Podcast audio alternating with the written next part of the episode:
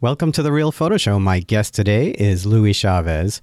Louis and I are going to talk about New Intimacies, a photographic study of gay cruising, which was inspired by the work of Peter Hujar, but takes a more experimental approach, which was further inspired by the writings of Jose Esteban Munoz. Uh, we'll also look at Louis' work as a curatorial assistant at the George Eastman House, and as a little teaser, you might just learn a little bit about the Situationist Internationale and psychogeography. Uh, so if that doesn't uh, get you interested, I'm not sure I want to know you. Louis was also kind enough to send a video slideshow for the Real Photo Show YouTube channel, and then you can see that work while listening to the show, or you could just visit uh, chavezlouis.com, C H A V E Z L O U I S.com. And as always, Real Photo Show is sponsored by the Charcoal Book Club. Begin building your dream photo book library today at charcoalbookclub.com. And in case you've forgotten, uh, Jesse Lenz was on the show recently to talk about his follow up to The Locust titled Seraphim. And that book has been available for pre order, but it's also going to be, I believe, March's Charcoal Book Club Book of the Month. So if you join now, you should be able to get that as well, or you could just pre order it, which I think is also shipping in March. Okay, thanks for listening. Enjoy the show, and we will talk soon.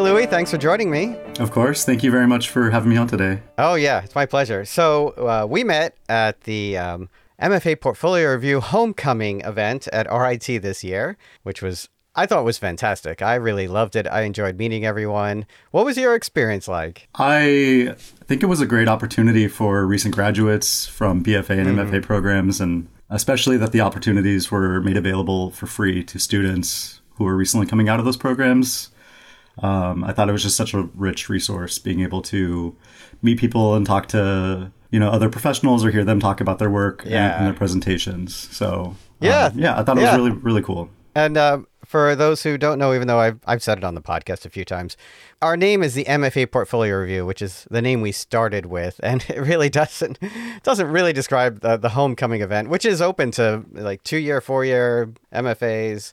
Uh, so um, yeah, I, it, it, was great. It was a lot of fun. Uh, but that's where I met you at a portfolio review, and then I I got to see your work, and you know I thought the work was fantastic, and I thought you know it'd be great to have you on to talk about it. You are also a curatorial assistant at the Eastman Museum, which also commonly called the Eastman House, right? Yep, exactly. It's got, of course, such a long history as a museum yeah. as the George Eastman House, and so people still kind of refer to that. Yeah, I think it was about a decade ago that they changed the name formally to the George Eastman mm-hmm. Museum. Yeah, and I still use I still use their videos when I'm teaching photo history or teaching processes. Uh, they have the they have some. If those who don't know, they have some of the best videos on how things are done in photography, especially with the historical processes. Yeah, and those were of course uh, resources that I was learning as a student as well. They were used in my classes at SUNY Brockport and by other people. And I've also been to other conferences or workshops where those videos get pulled up without my expecting it. And I'm also like, this is great. it's cool that this is out there and such a good resource for people. Yeah. Then I, I want to talk to you, of course, about what you do there. But let's just start at, you know, at the very beginning. How did you get started in all of this? Uh, I know you're from the West Coast originally, right? I am, yeah. I'm from Bakersfield, California, which is in the Central Valley. It's about an hour and a half north of Los Angeles. Um, and actually, in my hometown where I'm from, it's kind of isolated from a lot of the arts that you see in a lot of other larger metropolitan areas. Still, in my high school and also just among friends in my community, there were a lot of artists and photographers and musicians. So a lot of my friends were doing 35 millimeter film and you know setting up their own enlargers, developing at home because maybe they took a class high, in high school or mm. at the local college. Um, so there was always actually a good deal of my friends who were doing that kind of work, and I was also doing that too. And you had an interest, not more than an interest. You played music, right? Yeah, exactly. I played drums and I played synthesizer. I did ambient recordings and experimental uh, music and things like that as well. But you grew up with uh, punk and, and hard rock and yeah, oh yeah, definitely. Yeah, yeah. I mean, I I guess some of the first bands that I were was in were you know hardcore, metalcore kind of bands, which is only slightly embarrassing to me now, but I had a lot of fun doing it at the time, and and in Bakersfield there was actually a really rich history of punk in that area with uh, a local pizza shop that had shows in the basement. Mm. Um, local churches would have, you know, venues where they would, you know, just have like anybody whose bands wanted to come and play. And there was a really fantastic boxing gym called the Munoz Gym that bands from all over the world would come to play at, and the bands would play inside of the boxing ring, and it was kind of just a, an amazing spectacle to be there for at the time. When does the musical interest start to, you know, merge into visual arts? Well, I moved to Portland, Oregon in 2008, and uh, I had also sort of been doing music in Portland. I was part of a queer music and art festival called Not Enough. And uh, through Not Enough, I was also just beginning to do visual art with my project at the time. So it was kind of a multimedia synth punk project where I played drums live over a pre recorded mm. synthesizer track while I had projections playing as well. And so, so it sort of became this like audio visual thing. I guess through that, I also began to get into experimental video and experimental cinema. And um, I started coming to New York in 2011 for the Mix Festival, which was a queer experimental film festival. And I was doing video installation art for that. So, kind of over time, okay. I began to do music, video. Video sort of led to other visual art, still, still photography, and things like that too. When you come to New York, you're in the. I know you're in the. Oh, maybe I have this mixed up. Did you live in the Lower East Side? I didn't live in the Lower East Side. I was living in Brooklyn primarily, uh, but I was working. Oh, okay. I was working with friends who run a community garden in the Lower East right. Side. Yeah, so I would often commute in or help them in their studio, things like that too. Okay, yeah, and, and we could talk about that a little later. You curated a film festival, right? A, about a, uh, an organization from the Lower East Side. Yeah, it wasn't a festival, right? but it was an uh, event at Visual Studies Workshop where I've okay. screened films from uh, the video collective, the film and video collective, was called Naked Eye Cinema. Mm-hmm. And Naked Eye Cinema was active in the 1980s and 90s at ABC No Rio, which was a legendary punk venue in the Lower East Side. Right. And so uh, when I moved to Rochester some years ago, I was really interested in trying to bring some of that work here because at Visual Studies Workshop, there's also a great legacy and history of, of experimental cinema and underground filmmaking, things like that too. Okay, so now yeah. I get it. I had so, that a little know, mixed up. you weren't participating. right, right, right. you, right, right. Okay. yeah.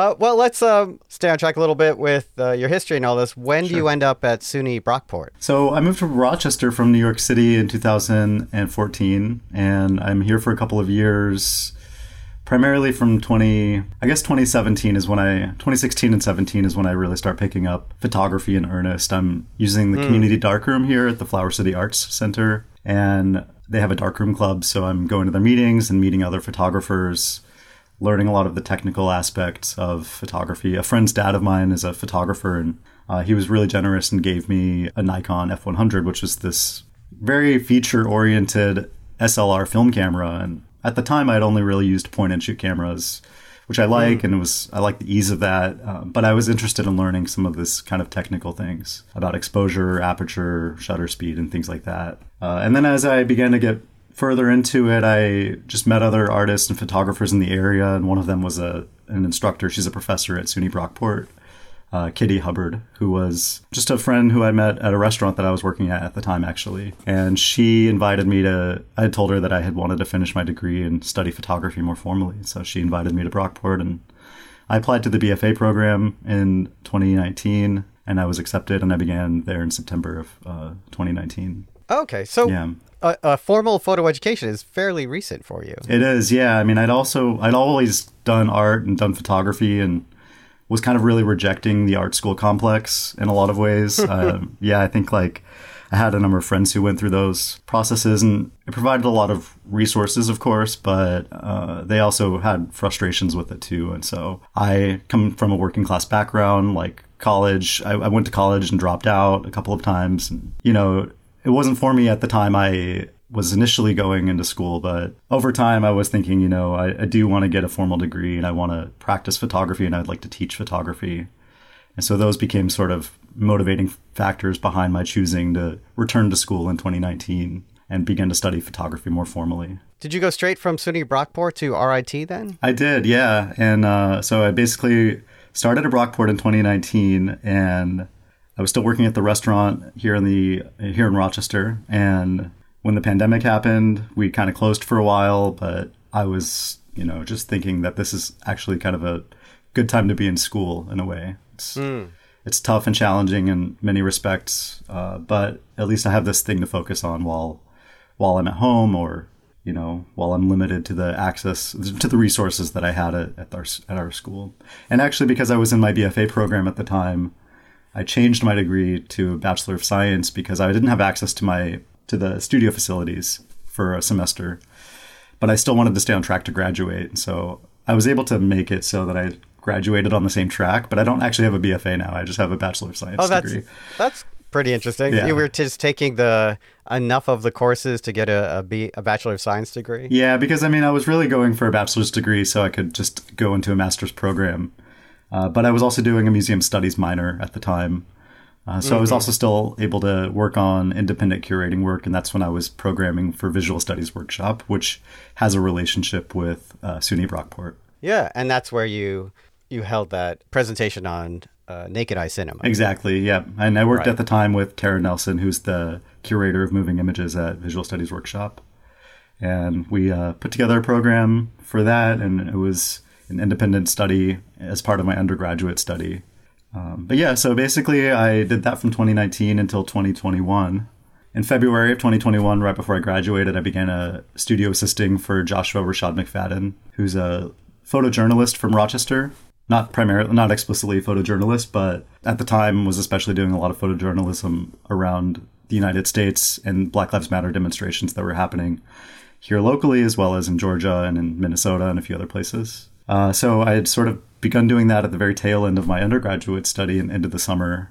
And I had applied at that time to RIT for a graduate program. So then when I was on the road with Joshua that summer, I got my notification and Josh was actually teaching at RIT at the time, so I was kind of thinking like, I don't know if I can still try to do both or maintain a full course load while I'm also, you know, needing to do this. So, um, so that sort of changed the gear with that, unfortunately, but, but it was a great opportunity to be able to go into a program one right after the other. So, was Joshua Rashaad McFadden there while you were there as well?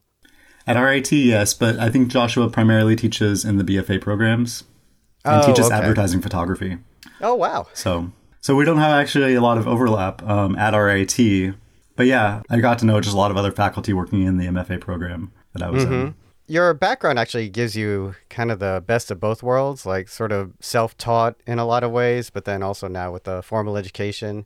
And so you really have this sort of rounded, well rounded idea of art and the art communities and art production, right? Yeah, absolutely. And for a long time, I really took pride in being self-taught. I mean, self-taught in the respect that like I could do it outside of an institution, but of course, well within a community of practitioners and people who were very supportive to me and to my learning mm-hmm. process in that in that way. But um, but you know, I'm also very grateful at this point for the kind of opportunities I've been able to work toward as an artist and as a curator. You know, doing these museum programs and doing these other formal you know studies too. And I think that there's a lot of merit in some respects. I think it, it it's all a matter of finding the kind of program that works for you and the kind of people that you'd like to work with. That took me a long time to figure out. I'm in my 30s. I'm in I'll be 40 in a couple of years and like at this point I was just thinking like I want to formalize my education in this way, but I also want to maintain whatever I can from from being very much community oriented and thinking a lot about, you know, earlier earlier ways and of learning and teaching and sharing in community. Yeah, and you have a pretty active uh, bio right now, right? Uh, you were just in uh, Cam- Berry Campbell Gallery for Postcards from the Edge Visual AIDS Benefit. In 2023 and 2022, it looks like you were also pretty active as well, right? Yeah. The last couple of years has been a good opportunity being able to be pushed to uh, to apply for mm-hmm. exhibitions mm-hmm. in my program and things like that as well. Before we get to new intimacies, which sure. is the work I saw and the work uh, we sh- we want to talk about, I was just curious to know what your what went into the sort of decision because I think at this point it's an it's an active decision to not be on social media. Oh yeah, definitely. that was actually um, it was that summer between it was 2021, right between my undergraduate and graduate program. And after I had finished uh, my project working with Joshua Rashaad, we were on the road for a while uh, I continued my trip. I was um, drove all the way to California, where I'm from, and uh, spent about two months out in California. And I knew I was going into my graduate program, so I wanted to really get just one of these long road trips out of the way. And in that process, I was thinking I'm going into a program to study photography, and I really want to be intentional about how I consume images. And I think that was just kind of the process of choosing to stop using an Instagram account. You know, I just wanted to be more active in my in my viewing of images, and I think sometimes it can be more passive on social media, where you just kind of compulsively open an app and you're kind of seeing things, and it's advertisements and it's things you might care about, things you might not really care about. Uh, so that all just kind of like I wanted to, I guess, just have a lot of focus in my program, and that was kind of the intention in choosing not to use a social media account.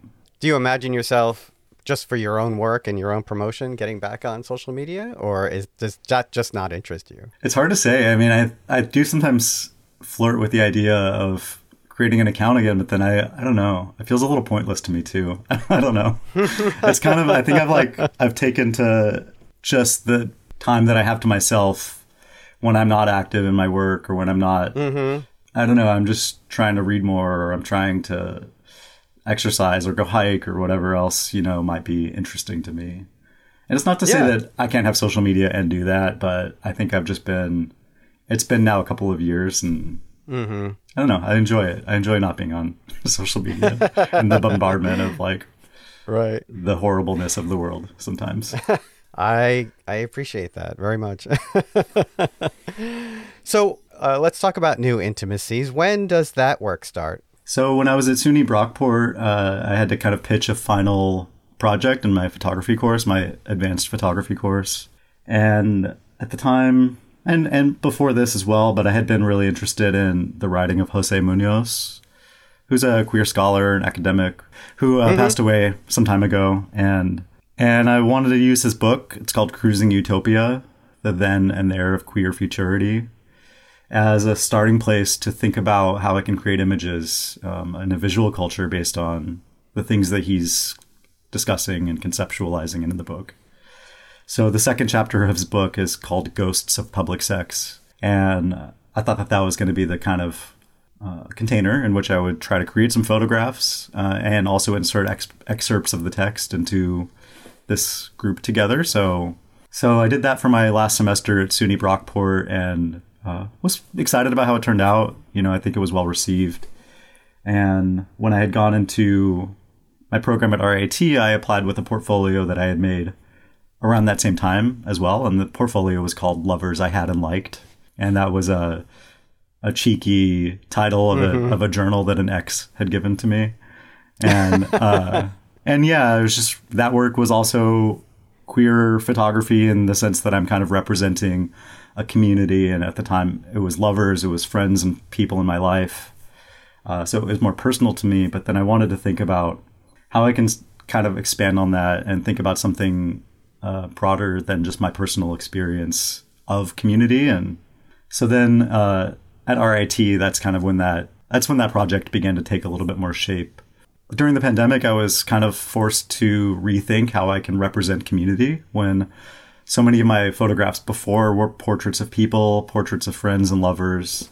I wanted to think how can I try to create other photographs that can embody a cultural history or a social history that don't necessarily require my representing people or portraits in the work. And so that's when I started to incorporate a lot of landscape work or experimental photographs where I'm just manipulating my lens or manipulating certain things in development to kind of achieve an effect of an ephemerality of, well, of that let, experience. Let's back up a little bit. Yeah, by all means.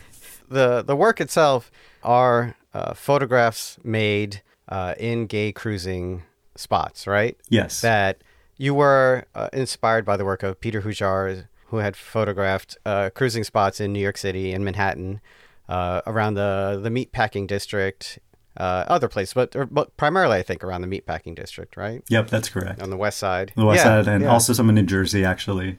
But this isn't. This is inspired or influenced by that work, but it, it is not uh, similar in the way the work is made. Uh, Hujar's work has a very kind of documentary style to it in the sort of a, reality aspect of it, right? Yeah, that's correct. And then what you were just getting to is your work has this ephemeral quality. Yeah, to it. It does. Yeah, yeah. And in Hujar's work, and the the reference actually for that, building on kind of what I've been reading with Jose Munoz, was Douglas Crimp's book Before Pictures mm. that was published in 2016, and there's a really uh, one of the kind of foundational lines in that book that became part of my project was where Douglas Crimp discusses Peter Hujar's photographs as cruising pictures with no people in them. And that was kind of the impetus for me thinking, how can I, like Hujar in some sense, try to represent a, a cultural history of cruising without having mm-hmm. to necessarily make it a, a portrayal of people meeting in public spaces or things like that. Yeah, and uh, you're and you were you were alluding to it before. So there there are photos where you know there's light sticks in the work and uh, and and when there are people, um, either it's sort of the backs or they're very much. Um, there's one image in general I'm thinking of. Uh, in particular, I'm thinking of. I think it's behind um, glass that has a lot of uh, sort of humidity on it and water on it, right? And, so these aren't portraits of people in a sense, in the way that we think about identifying people, right? Exactly, and that was a pretty intentional choice to think about you know, again, if I have people in my photographs, I want them to be kind of representative of a history and not quite, not necessarily, um, it's not a portrait of that person or their story in particular. It's just kind of a stand in for a body mm-hmm. language or for a sort of visual cue toward how somebody might, you know, glance at another person in the woods or how somebody might, you know, try to receive attention when they're out meeting meeting other people too. Yeah, and when you've you've written about the work. You've talked about. Uh, there was one quote that really stood out to me: "The thrills and dangers of secluded geography." Yeah, and uh, I think when you're talking about the meatpacking district, I think that's a great example when we think about the 1970s and the 1980s, because people would go there and they would climb on these derelict pier structures, or they would get into the trucks that were in the meatpacking district. And while that was kind of fun and part of the thrill of it, you know, people were also getting mugged people fell mm-hmm. to their mm-hmm. deaths. There were also like a lot of dangers in these spaces. And I think that's a result of that marginalizing that happened at the time where people were sort of pushed to these outskirts of cities or places right. in order to find what they were otherwise denied in their personal lives based on the society that they, that they live in. A couple of the other references that I'm using in the book were thinking about not just gay men's cruising history, which is very much active in my work, but also queer women's mm-hmm. histories. And one of the founders of the Lesbian Herstory Archives, Joan Nestle, writes in the 1970s about going to Riis Beach in New York. You know, and also Esther Newton has written a book about Fire Island and, and Cherry Grove in particular. And of right. course, these were also, they weren't the dangerous outskirts of the city, but they were also quite far. And you had to do a two hour subway and bus ride in order to get to a space that you felt safe enough or comfortable enough to express love with your partner or with any of your other lovers or friends in those areas too. Yes, you mentioned Fire Island, and I know you've met uh, Matthew Leifheit. Matt's been doing a lot of work on Fire Island, and I think you actually showed work at uh, one of the events that Matt uh, was running. Is that right? Yeah, Matt organized an event called uh, Soiled. It's the downtown mm. Dirty Book Fair.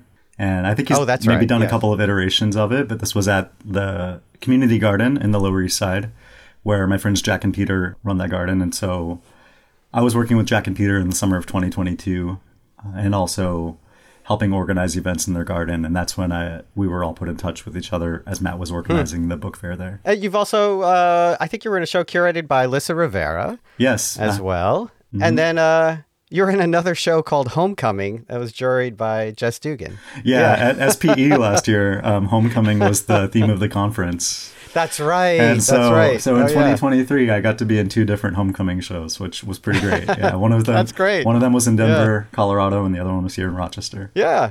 So then, with this work, I know you. We talked about it uh, at RIT, but also you've presented it in a way that is in in book form. Um, and that's I think that's how you, really think about this work being seen.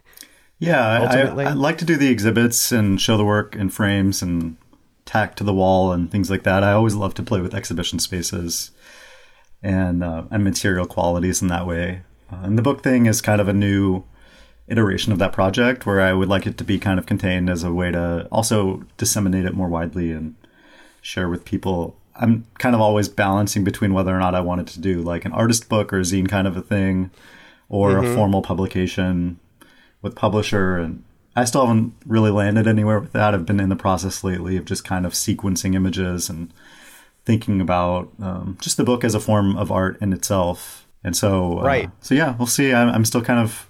I did a residency recently at Visual Studies Workshop where I was able to mm-hmm. spend a mm-hmm. month doing some sequence layouts.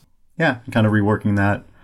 I feel like now I'm understanding that it, to make a final book, it actually takes like 15 different iterations before one finally gets. Right. And I think I'm on like iteration number three right now.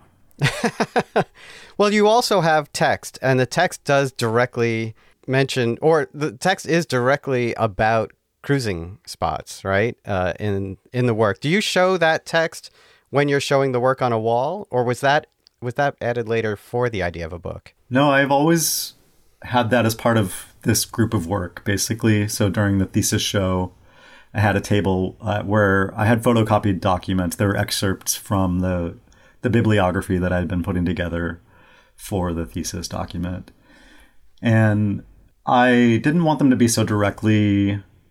You know, uh, they they do talk about the history of cruising and things like that, but they're kind of glimpses, or they're also like mm-hmm. ephemeral in their own way too. Uh, and so the copies have these markings of their machinery, their their typewritten, their they have kind of the result of the photocopy machine on them. They're sometimes a bit blurry because of the the way that the ink is laid out or something like that. But they are meant for people to kind of take away in the space in the kind of Felix Gonzalez Torres sort of sense of mm-hmm. of a, a, gallery takeaway. And uh, yeah, yeah, and you know, I did want them to be a part of the work in some sense or another. So for each installation that I've had of this work recently, they've been a part of that show too. And that comes that comes from the textual elements of wanting to make a work that's rooted in a in a book and Jose Munoz's Cruising Utopia, and also to create a visual thing. But I do want them to kind of be in dialogue with one another. Yeah. Well, speaking of, of installation, you mentioned that in, in a write up about you that you were interested in the Situationist International group from the 50s and 60s and their ideas on psyche I'm going to say it wrong psychogeography yeah right which I, I love that idea. The it, it, it's actually something I think about a lot uh, in my work. The idea of the threshold, how the the sort of the architecture and shape of a place can affects your behavior, or just the idea of being in between spaces, you know, affects your behavior. But this is how the effect of a, a geographical location uh, affects your emotions and your behaviors, right? Absolutely, yeah. And I got interested in this when I was like a teenager and first coming into reading like anarchist publications and the Situationists were really popular among the anarchists for their like their ideas about you know how we can construct space for people or for community as opposed to for co- commerce or mm-hmm. or things like that too. Uh, but it's yeah, they were very interested in they were very interested in this idea of the authentic experience as opposed to an experience you know mediated through commerce or purchasing or media for that matter, right? Like exactly. authentic experience. Yeah, and being there. Uh, but also the group itself is is such a an interesting group in history because it also splinters off and actually um, when they they start talking about uh, psychogeography, there had been like I think several splits in the leadership of the group, and and uh, there was the the Letterist International and all, and it's it's it's always been a fascinating group to me. When I did teach photo history, that was always sort of in, in some ways uh, one of the more interesting topics but also the more difficult topics to try to explain in a semester in, a, yeah. in a, just one lesson or two lessons yeah yeah i had a, a, bit of a tricky time trying to work it into my thesis presentation as a way that could make sense in the span of two minutes well, you did a great job. I actually meant to mention that your thesis is really wonderfully written and and very easy to digest. Thank yeah. you. Yeah, and I had a lot of. I mean, my cohort at RIT was really wonderful group.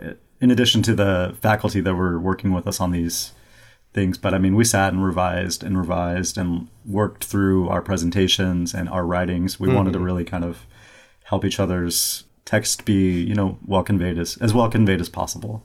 Right. So, what kind of work have you been doing at the Eastman Museum? So, I started at the Eastman Museum right after graduating in May last year and in 2023. And uh, at the time, I had just been put right onto helping our head curator, Jamie Allen, working on a, our selections rotation, which is in our collection gallery. The gallery there often features just kind of a broad history of photography.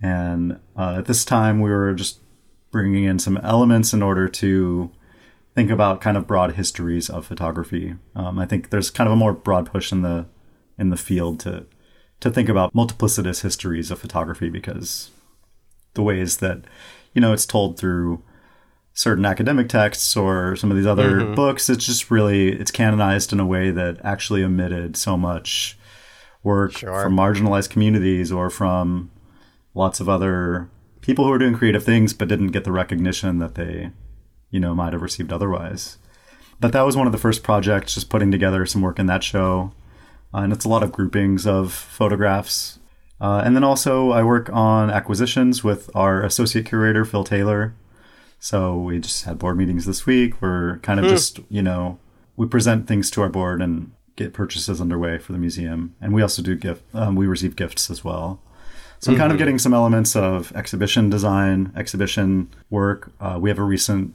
I'm sorry, we have an exhibition upcoming that'll be opening in March of recent acquisitions. So I'm also working on that with Phil Taylor. Mm-hmm. Yeah, so you know, just kind of getting my bearings in a curatorial department at a museum at this point.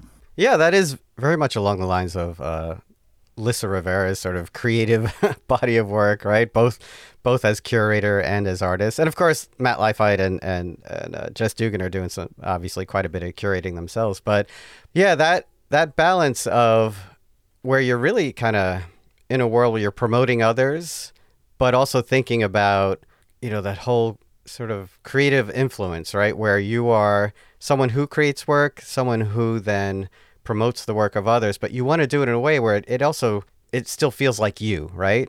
Absolutely. You part part of your creative process. Yeah. Yeah, and for me, I think it's a great extension of being able to be in community with other artists and photographers, and as an extension of like my graduate study, where I'm always I'm just deeply invested in the study of photography at this point, and it's been a wonderful way to keep on that. I feel like I'm just still a student of photography as I'm working to curate shows or things like that too, or work with our collection objects and kind of stewarding this other history of our institution as well. And so, yeah, I, I just think it's really all of it does really inform all of this work does inform itself and mm-hmm. informs mm-hmm. my own creative work and also my curatorial work too. Yeah, you know, I I forgot to ask you, uh, thinking about where you are now in Rochester. You you went from you know the West Coast to uh, New York City, then up to Rochester, which must have felt very different from the other two places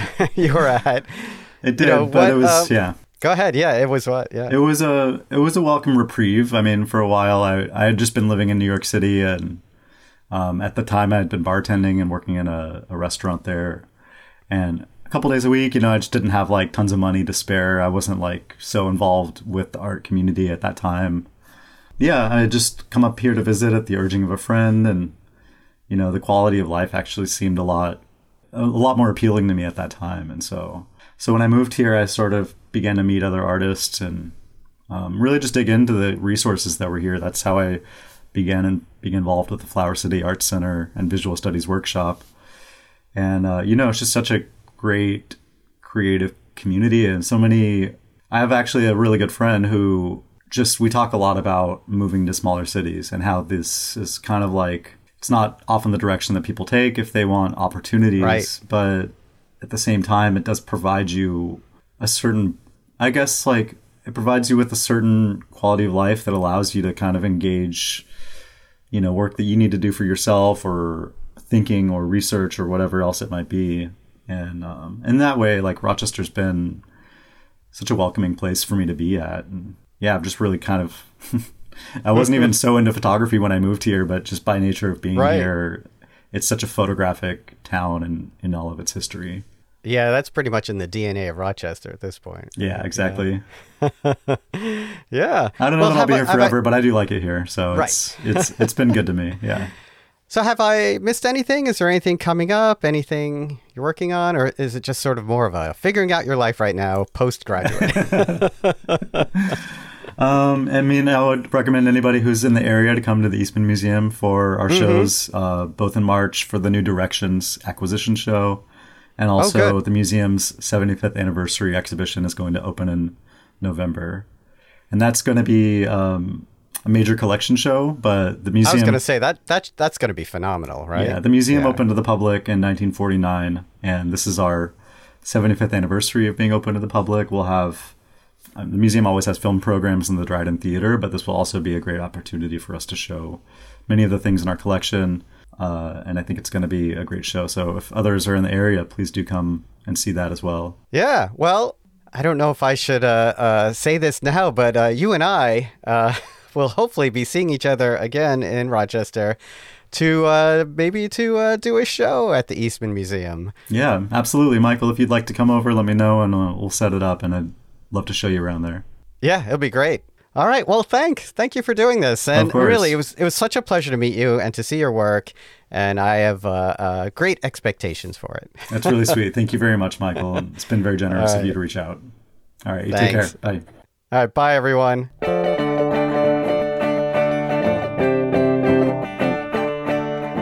Real Photo Show is produced by me, Michael Chovan Dalton. Music by Matteo Chovan Dalton and Jim Ramundo, recorded at the Rutherford Music Exchange. If you like the show, please rate and review with all the stars on your favorite listening platform.